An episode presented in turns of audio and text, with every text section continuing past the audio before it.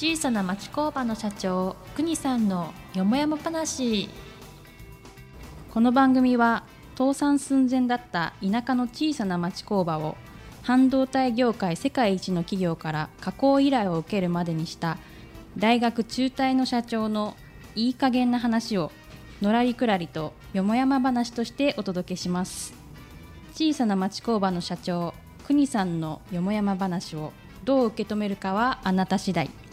零細弱小町工場の社長が等身大で語る番組です。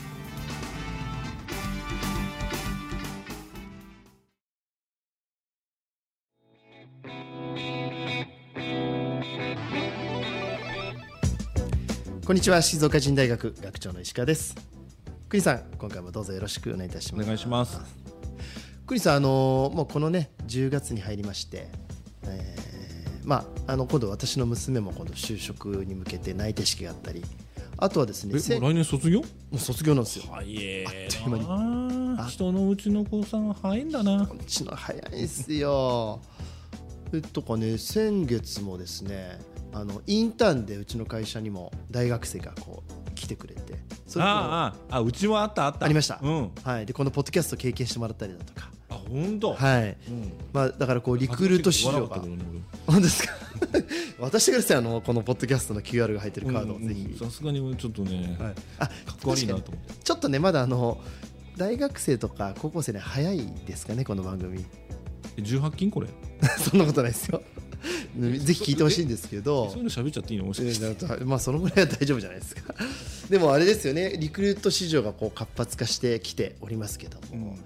やっぱりいいですね。若い人たちがこう会社に来てくれたりだとか、うん。若い人たちとこう触れ触れ合うっていうかこう接するってす僕すごくいいなって今すごく感じてるんですけど。クイズさんいかがですか？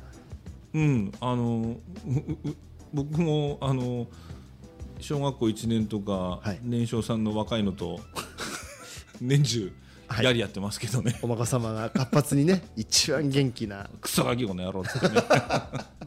まあ本当ね、はい。あのーまさに、ん。えーサッカースクールのね、はい。あのー生徒さんだとかそういう中学生さんとかも見てても、本当に面白いしね、そうですね。うん、あの若いそう。だからね僕自分がそういうふうにね石川さんに、あこうそうやってそそのかされてそういうことさせていただいてるんですけど、ねはい。でましてやね、あのーそうだね、別にポポッドキャストで、このしずくりプロジェクトのね、話もこれからもしていこうかなと思うんだけど、まあ今年もね、中学生、高校生さんと一緒にやらせてってもらうんだけど、え自分はね、そういう環境にいるもんですからね、え。周りの人もどうなんだろうと思った時に、やっぱりいないんだよね。はい。あのー取引先の似たような年の連中とそういう話すると、はい。いやうちももう娘がまさに大学生だしとかね、い、や嫁に行って若い人との接点ないなっていう人が多くて、はい。だから若いったってねその本当にそのだ10代はい。あの社員さんの中にはまあ20代後半から30代の人もいるんでしょうけど、はい。本当のその10、まあ、ローティーンっていうのかな、よ横文字で言えや。横文字で言うとね。ね。はい。よく言えたな。ね。だそういう子たちとやっぱこう接するとやっぱり変わってくるよね。変わってきますね、うん。まさしくうちの一番下の娘が今中学1年生。あそうでしたね。はいもう。あ何やってんだっけ？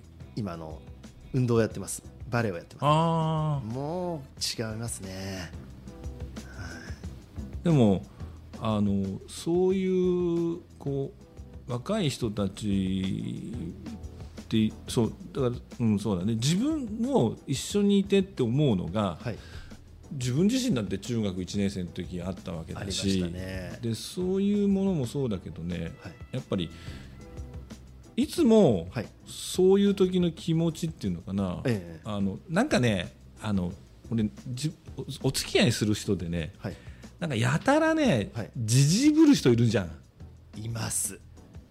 なんかじじぶったりなんかこうか貫禄あるぶるとかさ、うんねはい。まあ、根っからそういうことができないもんで、はい。僕自身がさ、はい。だから常にあの若い人、はい。い、ろんなうちに来てくれる、まあ、金融機関にしてもいろんなところ、まあ、20代の人にしてみるとうんまあ、な何言ってんだろうなこのじいさんどもって思ってるかもしれないけどあの僕は逆に自分が60になったことをあんまり意識せずに、はい。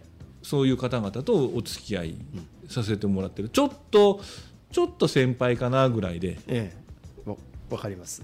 うん、20代の人にしてみればまさにねその人のおお父さんやお母さんの方がよっぽど若いのかもしれないんだけど はいだけど僕自身はそういう親目線じゃなくて、はい。あの取引先の連中なんかに対しても、はい。まあ、ちょっと僕の方が人生経験がちょいと長いかなぐらいでぐらいでね。はい。うん、させてもらってるんだけどさ、うん。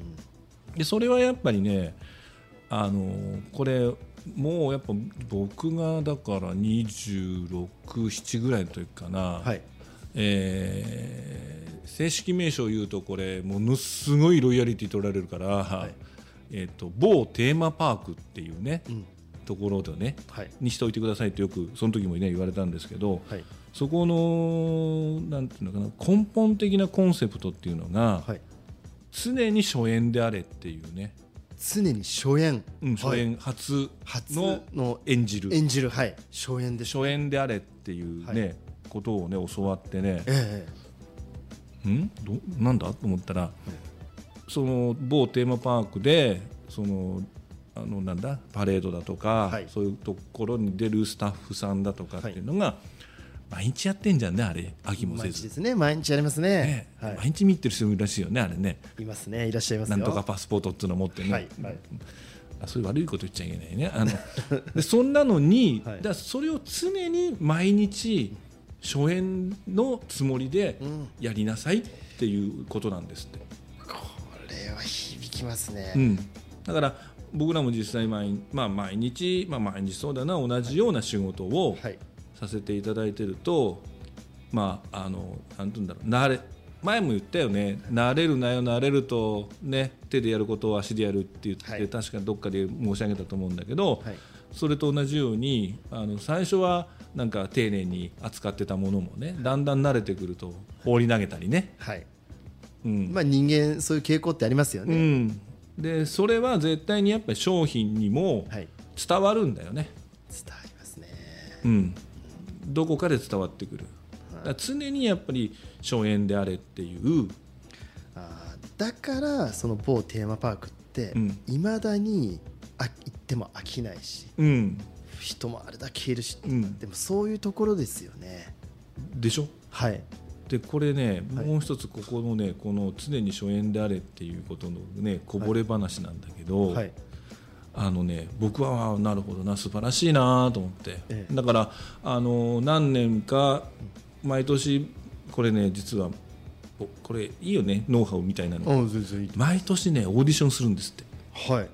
だからあの今年ずっといらっしゃった方も、そのある期末になると、はい。オーディションをやって、はいまあ、まさにあ素晴らしいな初演だなってその審査員っていうのかな、そういう方々が思えば、まあ、ぜひ来年もお願いしますと、はい。いうことになるけどうーんっていうことになると、はい。3年目だろうが4年目だろうが、はい。あのご苦労さんっていうことにもうそのステージには立てない。ってなっちゃうんですって。いやーこれこれって、うん。通常の僕たちのこの社会でもすごく重要なことですよ。でしょ？だからあ素晴らしいなと思って、はい。だやそのそこのスタッフは全員やっぱり常に初演であれっていうことをん。心がけてるそうです。これはヒントですでねさっきこぼれ話ってたんだけど、ええええこれと全く同じ話をね、はい。私の非常に親しい方が、ええはい。いや実はね私のお友達の娘さんもねはい。そこでそういうお仕事さしてるのよ。はい。あれって毎年オーディションあるんですってねってあよくご存知でと思ったらそれで人件費抑えてるんだってね。はあなるほど、そういう副作用だけがうん。一人歩きしちゃうことがあるんだなと、うん。ね。はいあくまでも初演であれっていうコンセプトの中えでえオーディションをやって、まあちょっとなと思う方はご苦労さんでしたねになって新しい人を入れる。当然とまあねあの5年10年やってる人と、初めての人では人件費違うよね。本当長くいる人はいなくなってくれる新しい人ばっかりなら人件費を抑えられるはい。っていうのは、まあ、そういう現象は起きるかもしれないじゃない、はい結果的にね、うん、でもはい。世の中ははい。人件費を抑えるために に。やるんですってねって、怖いですね。どこでどう、ね、だから僕もさすがにね、いやいやそうじゃないよってうんうん言おうかなと思ったけど、はい。まあその辺はねさすがにね、ああそうなんですかって言ってまあそう毎日会う人じゃないんで。はい。